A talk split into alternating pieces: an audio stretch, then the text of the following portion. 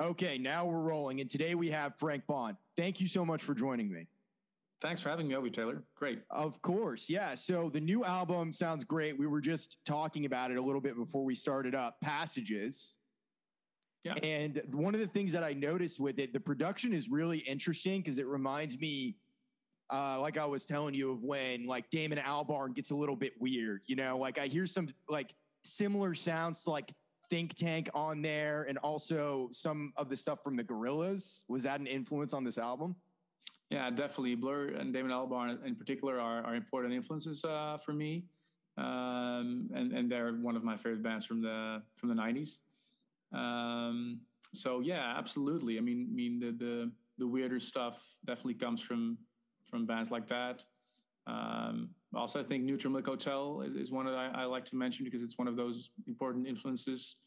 Um, and yeah, I mean, there's such a huge. I mean, I can I can mention so many names that that influenced me. Um, but I think those two would be good from from the, like the '90s era to, to yeah. mention. Uh, and then from the '60s, there's there's a lot, of course, as well. I mean, from ranging from Beatles to Buffalo Springfield to Kinks to um, uh, Love uh, and Arthur Lee, um, Doors, a lot really. Oh yeah, yeah. No, I, I, totally know what you mean. Yeah, you can definitely uh, hear it on the album. The, the other interesting thing, uh, you seem to have a lot of theatricality to this album. What was the inspiration for that? Uh, well, no, I wanted to create a record that was um, I like conceptual records in a way because like with the concept you can you can get yourself uh, it's like a challenge you know you challenge yourself to go into new directions. And for me every new record I, I, I take a new approach whereby I have heteronyms and and it's like a pseudonym but it's like a, a character that I've designed that is very much like me but still uh, different. So whenever I release a record it's it's under a different name. Uh, and for this one, it's, it's Francis Alban Blake, who's gone missing in 2018. Um, and um, um, yeah, uh, the, the, question you asked was the theatra- theatricality. Yeah. Um, yeah, I think I think the best way to put it is that I wanted to create an album or record where kind of feels that there's a story, but then when you when you listen to the songs closely, there's you know there's not really a plot, but uh, the plot can be made by the listener um, individually. So every listener will have his own uh, his or her own um, yeah sort of interpretation of of what the songs convey. Yeah, for sure, and that's that's what the beauty of music is. Like I feel like Bruce Springsteen he does that well where he makes the like concept records but more in theory than in story if that yeah, makes sense. I think that's good. Um, yeah, that makes sense. So, um, one of the things that I was kind of interested in, I saw some live videos of you playing, and there's this whole like before you even come out to start playing, there's like this spooky voiceover and like all these bells, like handbells are ringing. Is that some kind of pagan ritual? What exactly is that? Yeah, I've, I've, had some people saying, uh, I'm not sure if I'm going to come to the show because it's all pagan, you know, um, yeah. which is good. But the thing is, so for the listeners, and, and, and is that that this album comes with, um, or at least in the Netherlands, it, it came for uh, for a lot of people with a ritual chest. So there's a chest, and there's a set of rituals in there, uh, ranging from um, the bell, the handbell that you mentioned, to uh, sage and tea and wine. And um, there's like several steps in the ritual and they have to do um, um, movements, dance movements, and if they do it in the right order, uh, Francis will appear. Um, so what you saw is, is this every show that we do starts with a ritual. So people have to do the dance movements, and then uh, it is yeah, you know they'll have to see if, if Francis uh, appears, uh, which actually did on the on the first show that we did, and he didn't appear in, in person, unfortunately, but he did uh, yes appear in in audio as you um, as you mentioned, and you can do the the dance movements at home. Um, and um, yeah, if you like, I can send you a link to the the dance movements, and, and they represent each dance movement represents the uh, the senses. Uh, Interesting. and if you if you um, yeah if you do them wrong, you'll turn to a cat. So you have to make sure you uh, you do them right. Because you don't want to turn into a cat. Well, some people do. So I was gonna say I really like cats. Yeah, same here. Yeah, and sometimes and sometimes when I see my cats, I'm like, oh man, I wish I had a life like them. So so if if you want to turn cat, do the, the rituals wrong. Well, you don't know. Maybe your cats perform the dance rituals wrong. Uh, who knows? Who knows? Maybe that's where they came from. Um, so yeah, I mean, uh, as you can tell, the, the, the show, but also the, the, the record has this ritual to it, and um, for me, it's part of uh, conveying a message because it's I, I feel that we've kind of lost uh, the essence of what music should do. Uh, because back in the day, and I've, i am happy to have to have um, uh, experienced that when I was younger. Uh, you would buy, you would go to the store, uh, you would buy a record, you would have to put it on, and, and after that, you'll definitely, or you would definitely put it on again because you had you had paid all this attention to it or like invested in it in time and money. Uh, so you you you you'd kind of um, make the effort and you you you put energy into listening to a new band, and we've we've very much lost that with with streaming. I think, uh, and even though I love obscurity, I feel that people uh, listeners are tend to listen to stuff that's really popular uh, uh, sooner than listening to something that's that's still obscure or undiscovered or. So it changes our experience of music. I feel so. I wanted to create something where people would have to do something like they had to have to make a same a similar effort or an effort to um, to pay attention to something real genuine attention so the ritual is a way of uh, actually demanding people to to uh, uh, to pay a, a, form of attention and it's the same with the show i mean um, uh, you know selling tickets for shows uh, especially also when you're like a beginning act and, and I, i've had uh, the the joy and, and I'm, I'm very blessed with uh, starting out back in the in the in the zeros in, in the 2000 years and then moving into the 10s um, and, and and having like a sort of steady career in in Europe at least with a lot of shows and a lot of people uh, buying tickets for our shows. So whenever I do something now, that, that will give me an opportunity of of having audience from that. Um, but for new acts, it's not so uh, it's not so simple. So the thing that I also try to convey with the dance movements at the beginning of the show is I actually ask people up front, just in front of the show, like before the show starts, I want them to, um, yeah, to pay some attention and to do something that they, uh, you know, usually you would do that uh, like halfway through the show or something, but now it's something that they do uh, to start the show with by way of, it's a way of, of yeah, of, of sort of, what can I say? It's instead of buying an expensive ticket, they they give their attention um, so that, that's kind of kind of what I've tried to to do with with that in this project. As strange as it may seem, that's that's the essence of it.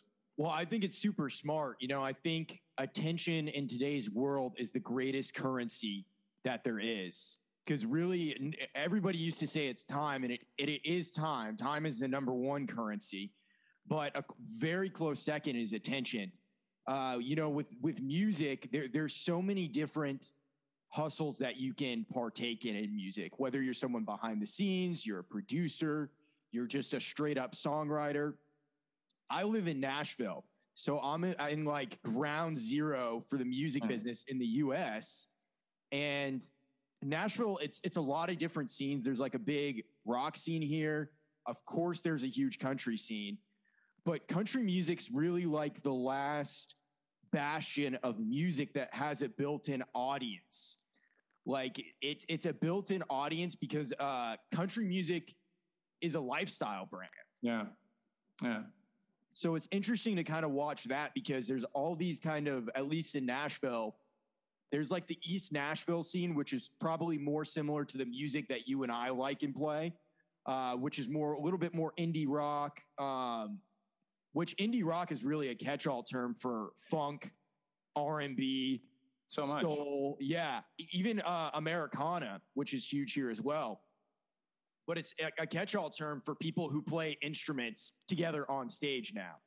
Yeah, and that that has become some sort of niche, you know, where it feels as if it's like like ten years from now, pop will be like or indie will be like jazz. Well, um, uh, when I was younger, that was something that was inconceivable, and I think that part of it is uh, the fact that uh, it's all free. I mean, it's it's um, you know with, with, streaming, music has become so easy to um, discover in ways, but it's also been become very um, you know effortless. So if, if you don't have to invest that effort, or attention, then uh, why bother? I mean, I mean, it, it doesn't really matter if you if you if you turn the track off, you know.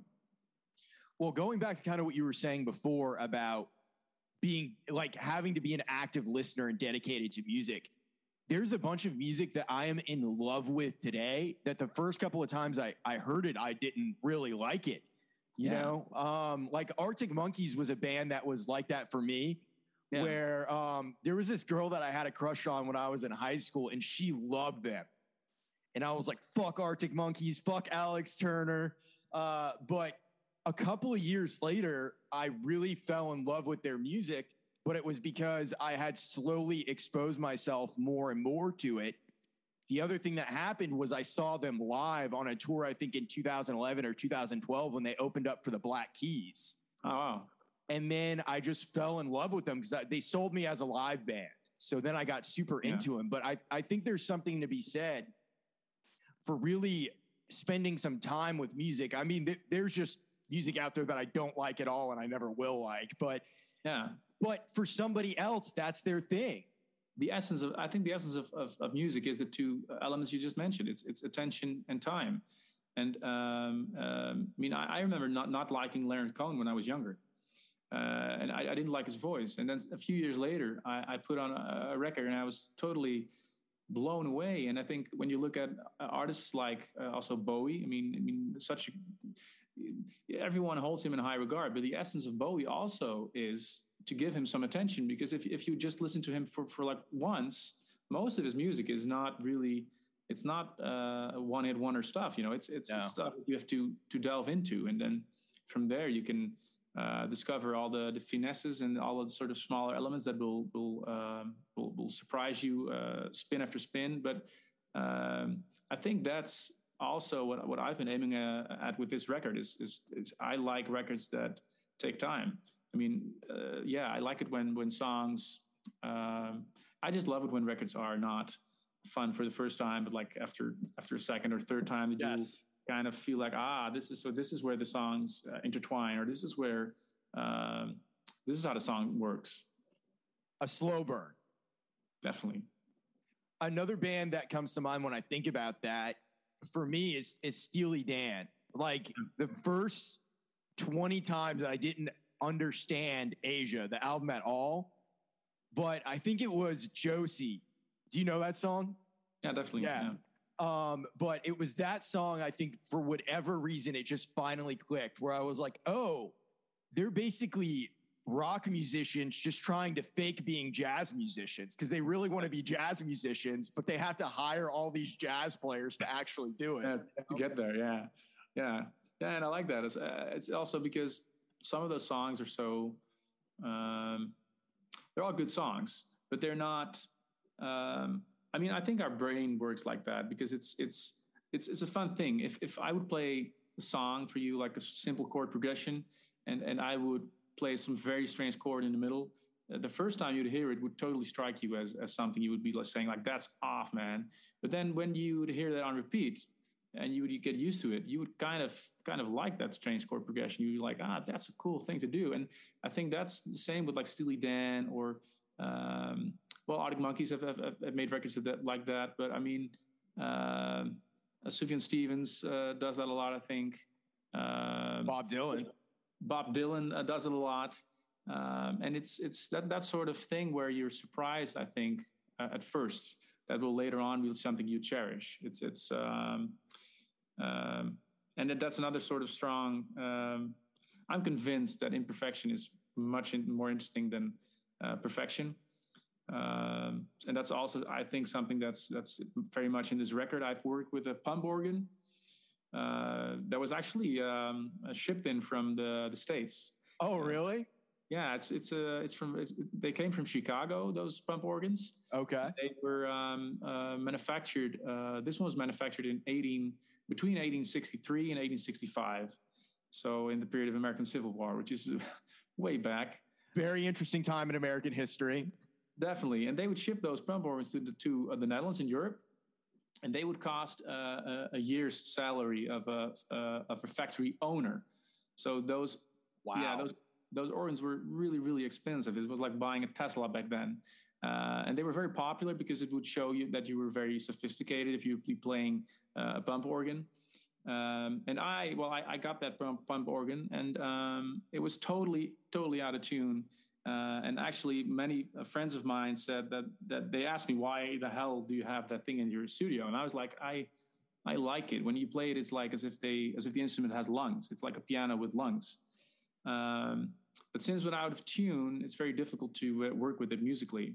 Um, but then I simply decided to build songs around uh, an out of tune bump organ, um, and that that that for me it, it changed my way of, of looking at, at uh, dissonant dissonant tones, so, so false, so out of tune sort of uh, tones, and also sometimes I had to de- detune other stuff. So I had to tune down guitars to be sort of uh, in know, the ballpark.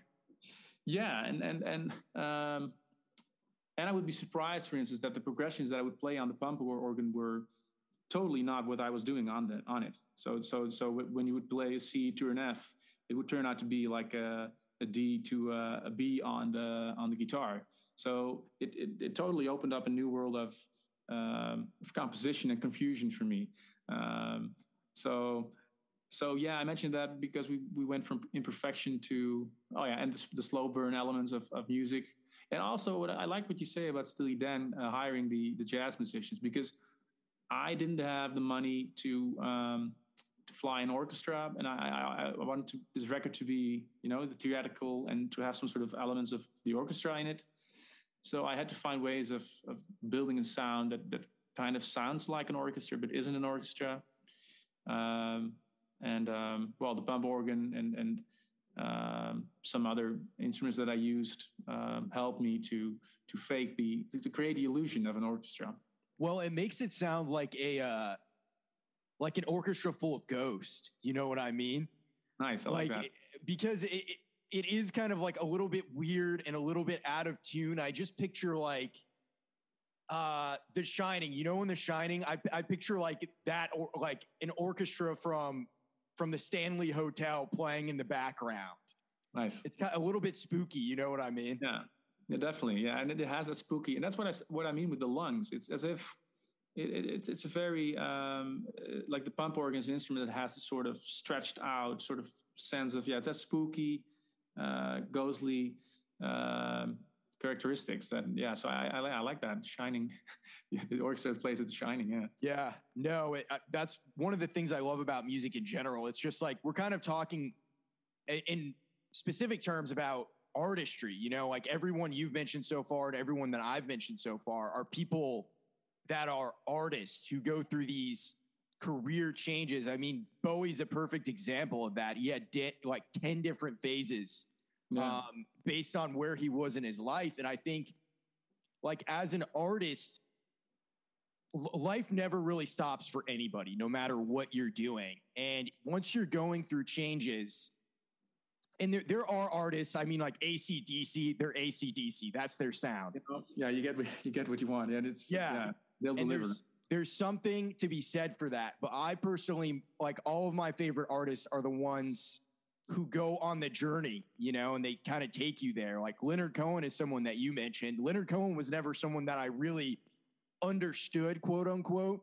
You know, yeah. it's it's almost like you have to uh, develop taste as time goes on, and may- maybe it's a little bit snooty. I will admit. Yeah, but, um, yeah, but it's it is a fact. I think you know. yeah.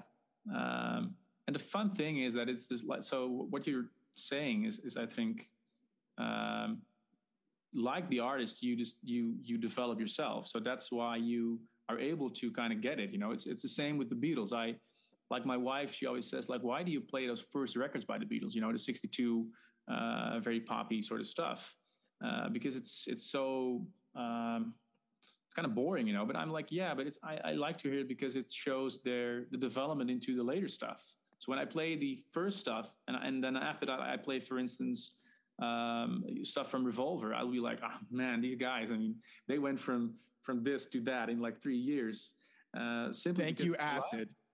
Yeah, and they're taking acid, and but they they they developed, you know, and and um, I think another important influence for me in that respect is uh, Tim Buckley. Um, Tim Buckley is one of those guys who started out as a songwriter and then, uh, you know, he he he went, uh, he took really strong turns each and every album that he made, and I think it has to do with the fact that as an artist you develop yourself as well. So you can either choose to to do that what you've done already, or, and this is also why I do what I uh, described earlier. I like I'm like a different person every three years, uh, musically and also on basis of the the books and the novels that I read. So um, that's why I chose to um, release projects under a different name uh, every time I do a release, which is for some people think it's very strange, but it's similar to.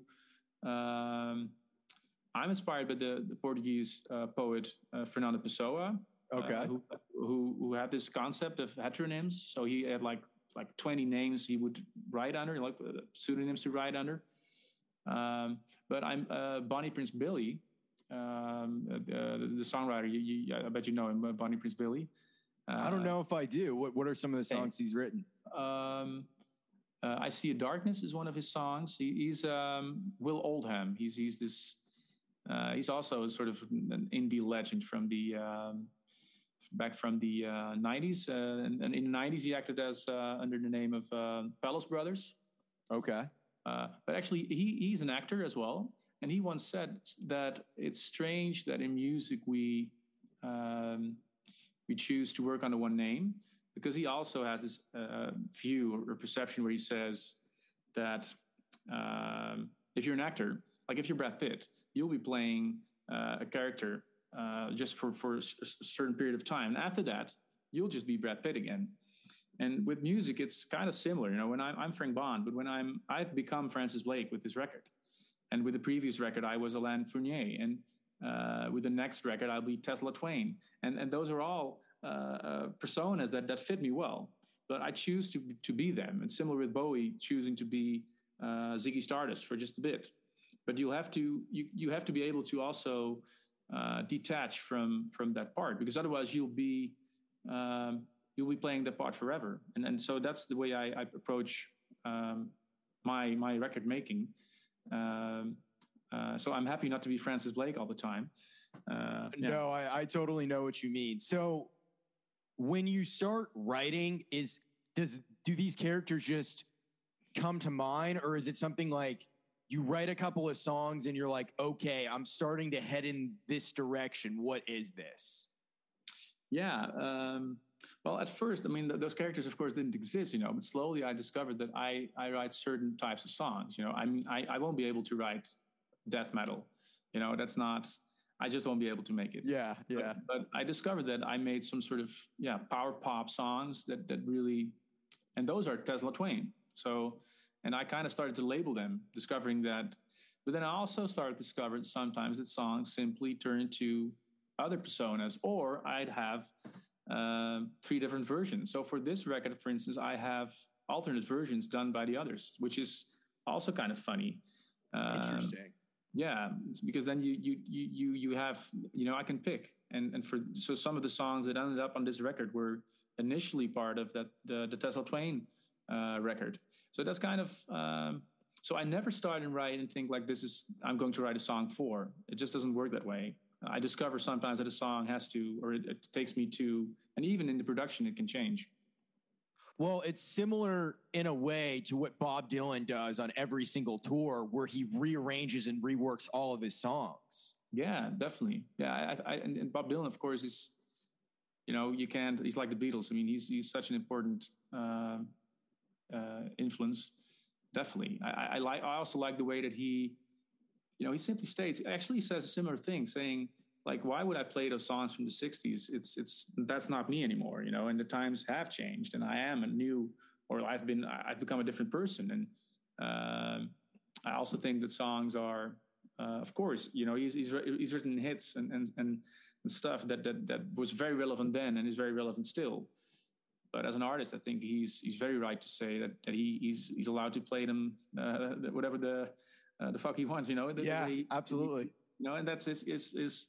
Um, so I kind of like that. I think that's a cool approach that he takes. One thing I kind of wanted to talk to you about. Um, you did you grow up in the Netherlands? Yeah, yeah, I, I grew up in the Netherlands. Yeah, near Amsterdam, in the um, yeah slightly more suburban rural area next to Amsterdam. Okay, yeah. So I'm I'm kind of curious about being a musician and growing up as a musician in that area because a lot of the musicians that I've had on are from the states and the experiences are pretty similar but I'm so curious to hear about like what was it like to start playing music and like what is the scene like and what is the hustle like there? Yeah, that's a good question. I like that question. I think um so as you've mentioned, as, like as you've noticed, I'm I'm giving long answers. I hope you're okay with that. Yeah, absolutely. Give okay. as long as answers as you want. Okay, so the, the, cool thing about the Netherlands, I think, is that it's it's known for being a great sort of club country for uh, acts from from abroad. Um, so since I I live uh, near to Amsterdam, I, I had the opportunity to develop myself as a songwriter and also see a lot of bands from all over the world who would come over to play in Amsterdam. So that was something that that that made me give this sort of sense and idea of of being part of uh, whatever happened in the world. You know, that also happened, of course, with the internet because uh, let's be honest. I mean, I, I downloaded a lot of music uh, before I bought it. I did too. Uh, yeah, and it gave gave me some. It, it allowed me to not having having to go over to Amsterdam to record stores or having to go to all these fairs to, to buy records and just sometimes uh, discover some new stuff by downloading first and then like Fleet Foxes or um, um, uh, Iron and Wine, that sort of you know records by Beirut, and then Vampire Weekend, uh, Yeasayer, all those great stuff. Love Vampire Weekend. Yeah, I mean, when discovering that and then seeing them, uh, like sometimes literally the next day in Amsterdam on one of those stages, it was just incredible. But then the Dutch scene, like the scene in the Netherlands, was at that time still I think very much in development. So the artists were usually what I call afterbirths of of acts from abroad. So then Dutch bands would try to sound like Vampire Weekend, but then you, they would only like come up like three years after. So you'd be like, oh my god, why do we need another like Dutch Vampire Weekend? While Vampire Weekend has already long moved on. Um, so that was kind of sort of I think um, sad to see, and that still sometimes happens. So America is like and the and the UK are very important uh, sources of inspiration for what happens in the, in the Dutch scene.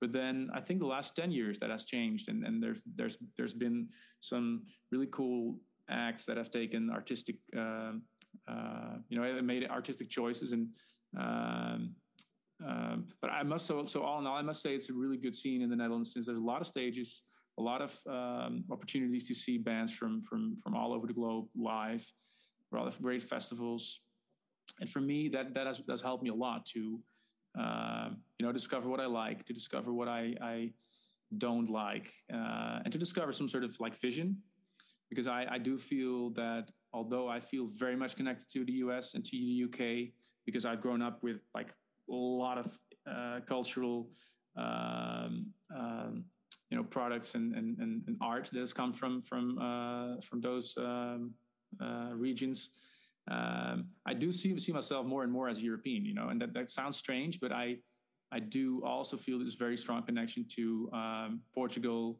France, uh, Italy, and it has kind of changed my way of looking at what I do. I, I do actually do really see myself as a as a Dutch artist since since especially with COVID also like time and place. Oh yeah. We're, we're chatting now, and it's really incredible that, that you're an American and I like in the Netherlands, which is just you know, and this is closeness. Like that, that's that's incredible. But the reality is, of course, that I'm I'm really in the Netherlands, and, and I can't change that I'm I'm here. So I, I started to appreciate my own surroundings more and more the last few years, and that has really echoed or made its way into my music. Um, and yeah, and one last thing I would like to say is that touring is also pretty cool in the in uh, Europe. I've never toured in the US. I've done tours in the UK, and U- the, the UK is really cool, but um, you know, they call it a toilet tour. Uh, you know, when you start out in the UK, you have to do a lot of shows that are just not not great, and the hospitality isn't that great either. You know, and uh, in the Netherlands, it's really good the hospitality, so we're kind of spoiled. Um, but I've done tours in uh, Germany, which is incredible as well, and uh, like really positive. You know, so no toilet tours there. And we've been to uh, Italy with my band, uh, and my band's called Alaska, like the state, but then with the sea. Um, and we've done tours there uh, several times. And um, uh, touring in Europe is really incredible as well. Uh, and I've never been to the States, but I, I, really do think that um, it's so cool to be in the car for like three hours and then being in, in another country. Uh, yeah. With, with, with, a with a with a culture that is usually has a lot of similarities and also enough sort of differences to be uh, very interesting. So that's that's one of the things that I think is a is a blessing in um, Europe. You know that that there's so many different cultures, and at the same time, they're so um, they're still so interrelated on the basis of, of history and and and um, so yeah. So like a really long answer short is I think there's a really cool scene in Europe, and that is still still growing, um, and that um, and that's also important I think to to to realize that you know that that, that I think I, for me it has really benefited me see that I'm I'm I'm I'm I'm Dutch, um, uh, and and that also that's part of my music and of my of the way I look at at, at, at stuff and things. Oh yeah, I mean we're really just a product of our environments at the end of the day. You know, yeah. I, I think it's a mix of nature and nurture, but I think that it's good to acknowledge like where you come from and how it shaped you. I've I've personally like I was born down in Florida. My dad was in in the Navy. We moved up to Maine when I was a kid. Um, and then like after I graduated high school, I lived in five states in five years, with Tennessee being the last place that I've landed. Um, and each of the places that I've kind of lived, it taught me a little bit something about life because America is a a huge country with a lot of different cultures, but a very similar mindset in hmm. most places. Yeah. And I'm sure, uh, like, just human nature in general, I think anywhere you go, city life is going to be different from country life. Definitely. And I feel lucky to have ex- been able to kind of experience what both of those are across a wide spectrum, you know, because, like, for instance, I spent my childhood down in Miami. Miami is like an international city in America. There's every culture from around the world there. Like anybody who moves to the US, it seems like a catch all is Florida, like South Florida. Because you have Cuba right there, and you have all of the uh, the refugees and immigrants coming over from Cuba, um, a ton of people from South America, a ton of people from various African countries, and then also the other interesting thing about Florida is that there's a bunch of people from all over the US who move to Florida because Florida is kind of like it sells this lifestyle, you know, that it's great if you're rich. Like if you're able to be rich and live down on the beach in Miami, it's awesome. But if you're just a, a working class Joe Schmo, it's not fun. Okay. but I'm sure you've seen like the different memes online of like Florida man and all of that. I know them all. Yeah, I, yeah. I, I, I, kind of felt hesitant to go into all those cliches about Florida and, and Miami, of course, but I, I bet they're all they're all know, true. They're there. You know, they exist because probably they're true. yeah. yeah. Um, but yeah, I mean, it, it's interesting too. Like for me, like the kind of music I'm into, I love, of course, like rock music is what got me to the show. Like I love just like any of the stuff that we were talking about, what we've mentioned, but also like I, I've grown in appreciation for stuff like Afro Cuban funk. Yeah, that's um, great. Got records of that lying here. Yeah, and it's it's it's incredible. Yeah, but it's it's it's so interesting because like every culture around the world has their own version of music. You know what I mean? Like they could be beating like a cattle skin drum and singing like whatever over that, and that's their form of music um, and then, of course, you know, in kind of like the Western world, we have all these electric instruments, just different things like that. But at the end of the day, music really tells the story of a culture. Yeah. Like a bigger totally. picture. That's what I think it really does. Yeah. I, I, I think what you, what you say is so accurate. I mean, and that's also what I was trying to convey. Yeah. Because, because I feel that it makes sense that we've been that, that, that like all over the world, uh, the American and, and, and, UK pop music has had such a huge impact on on everything that's happened. Um, but I also feel that there's like developments where everyone is like, yeah, tr- sort of like coming back to this and discovering like, hey, you know, this this music's great, and it's like the pop elements are just just amazing.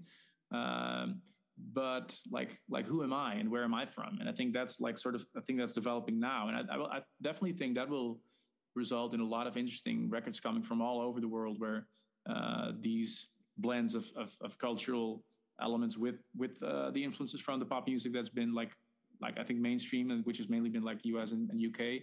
Uh, that will be a very positive. Uh, it have very positive effects on on um, on music.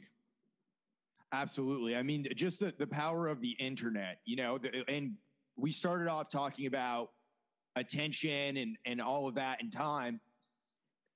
It's, it's really a double edged sword when it comes to the attention thing. Cause it's like, yeah, we have these phones where we can easily get distracted, but if there's a rabbit hole you want to go down, like one rabbit hole I've gone really far down that I'm super into, it's Italian music from the 60s and 70s, like Italian, uh, like score soundtracks. It was this one band, Mark. Do you know who they are? Yeah. Um, but just that, uh, because this one band played for like a million different artists backing them because they were just session guys. And the yeah. way I discovered them was through Danger, Ma- Danger Mouse yeah. and Daniele Luppi when they did that album right. Rome. Yeah, yeah, that's that's that, that's an incredible record. Yeah. Yeah. But they brought all those guys back together. Yes. Um, without the power of the internet, I don't know if I could have gone down that rabbit hole. I mean, if it was another place, another time, you know, I would have gone digging in record stores to find it. Um, one of the advantages I had growing up too, there was this great local record chain called Bull Moose Music in northern New England, and they had this this software that they created early in the game that let's say you buy a neutral milk hotel record or something like that they're going to order three copies of the second vampire weekend record because you might be interested in that. Yeah that's just great. Yeah.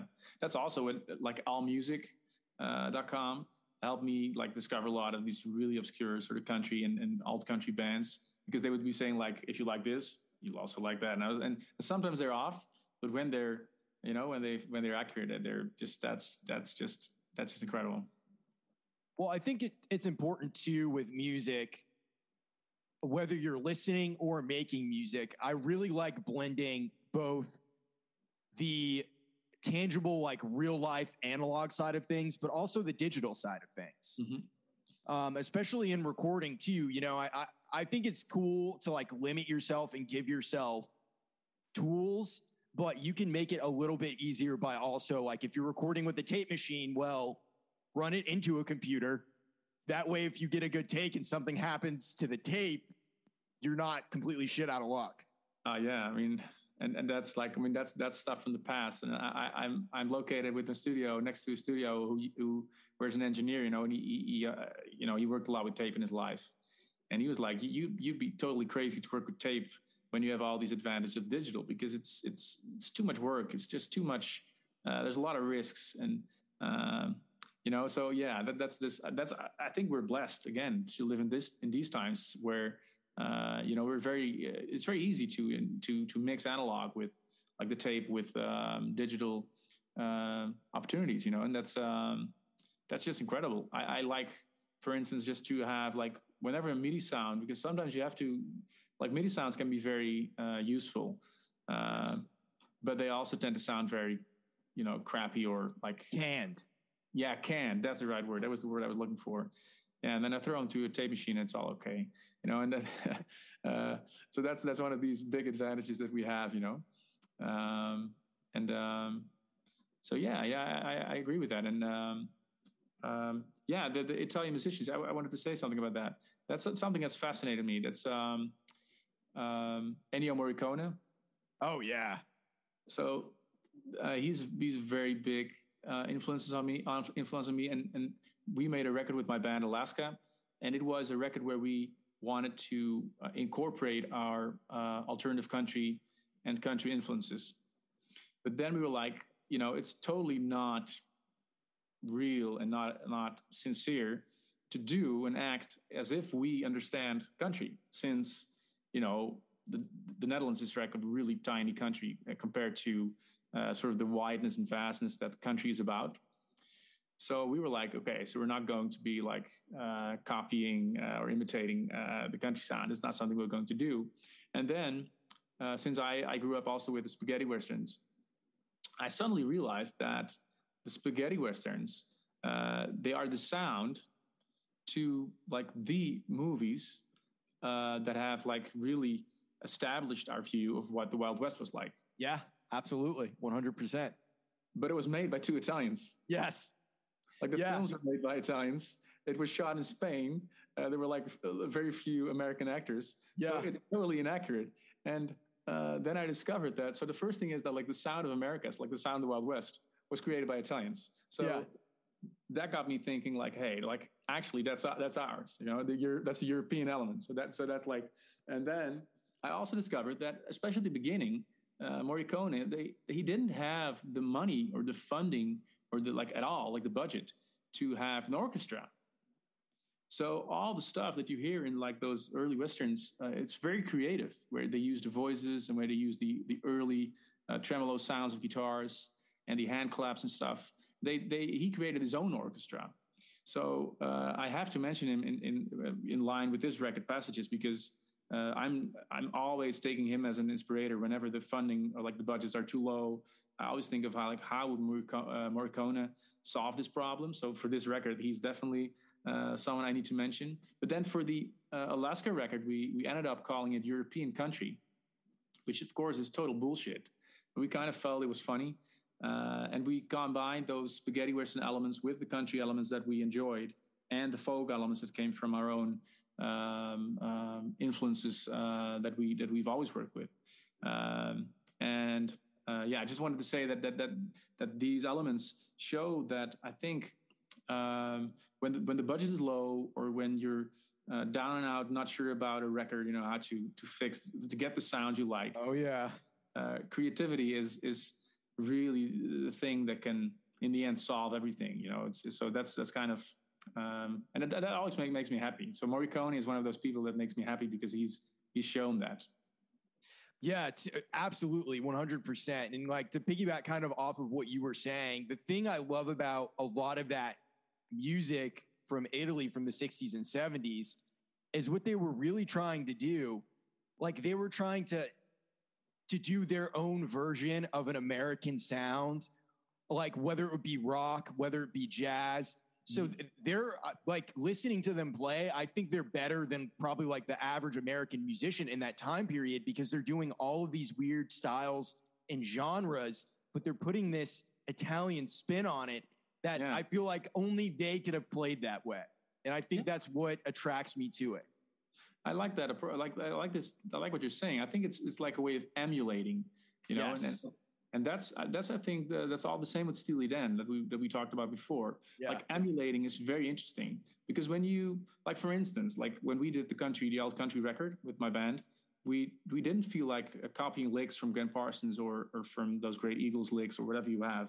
We felt like let's not learn them by heart. Let's not try and and and, and learn those licks, but let's emulate them. Let's try and, and make something that sounds like the it. Spirit yeah but it's still still ours you know because yeah. sometimes you know the, you don't have your chops up enough or you're just not a jazz guitarist but you can still emulate the essence of what what's happening and i think that's again uh, working with what you have you know it's like like like uh, like making a soup with what you have in the in the fridge you know and i think that's um, i totally agree i think that that's a really cool um, analysis of the uh, of that group that morricone used yeah they are yeah. emulating they're emulating all these uh, and what they also do, and that's also a, a, thing I did for the for the for this record, is they, I think they're looking for ways to, or Morricone is looking for ways to uh, uh, use music to catch an emotion.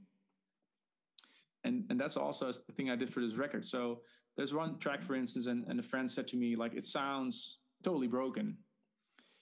Uh, and it's a song about sudden death, and, and it's, it's a song. It's the opening track, "Storm Behind a Window," and uh, and I was like, yeah, because this song is is is I I felt broken and I feel broken, and it's it's a song about like being broken. So I wanted to sound as broken as that. You know, I, I it shouldn't be a polished sort of tight track because it's um, and and that's definitely also something that I, I like from uh, for Tim Buckley, but also uh, Morricone. I mean, uh, yeah. Well, it's translating that emotion. You know what I mean? I, I think that's the most important because it's like we've been talking this whole time about things not being perfect. And it's like one band who did that really well is Led Zeppelin. You know what I mean? Yeah. Like, yeah, like they would leave all kinds of fuck ups in their tracks and it yeah. would end up adding so much character to the record. But that was because they had a great producer in Jimmy Page who had that insight. Yeah, yeah. I, I, Led Zeppelin is definitely we haven't mentioned them, but they are they are definitely a very big influence on me as well. Um, and and um, I remember a good friend of mine back in my teens, and he was like a big fan of Jimmy Page. He thought he was Jimmy Page was the best guitarist ever. And then he saw them play on, on a live DVD, and he was uh, disappointed. Oh yeah. And but I wasn't because I, I remember thinking like, man, I mean Jimmy Page is playing all this stuff on his own, you know, and, and he wouldn't have like 12 guitarists on stage. He would just kind of go on stage and, and, and every night, obviously, because you can see on DVDs and all the bootlegs that, that, that, that, like every night he was doing slightly different stuff because he was he was approaching it, it from that sort of. Um, so I wasn't disappointed at all, but I definitely think like on the records as well, they have this sort of. Um, it's not all perfect, but it's all it definitely catches the emotion emotion of what every yes. song is should convey. So, uh, where can people find your music at? How can they find you? Like, what's your social media? All that good stuff. Uh, yeah, so they, they, my record can be found on all the streaming platforms, ranging from Spotify to um, Apple uh, to um, Tidal, Deezer, uh, whatever you, all the streaming platforms. And um, it's found under the title Passages. And then Francis Alban, which is A L B A N, Blake um, and um, um, yeah, and then this on socials, it's it's best found also on uh, either on um, Facebook, uh, Francis Alban Blake, um, or on Instagram through the um, label, which is called King Forward Records. Awesome, dude! Thank you so much for coming on. Can I play on the podcast uh, blisters? Yeah, yeah. Okay, cool. Awesome. Yeah. Hey, man, thank you so much for coming on. Here is Blisters.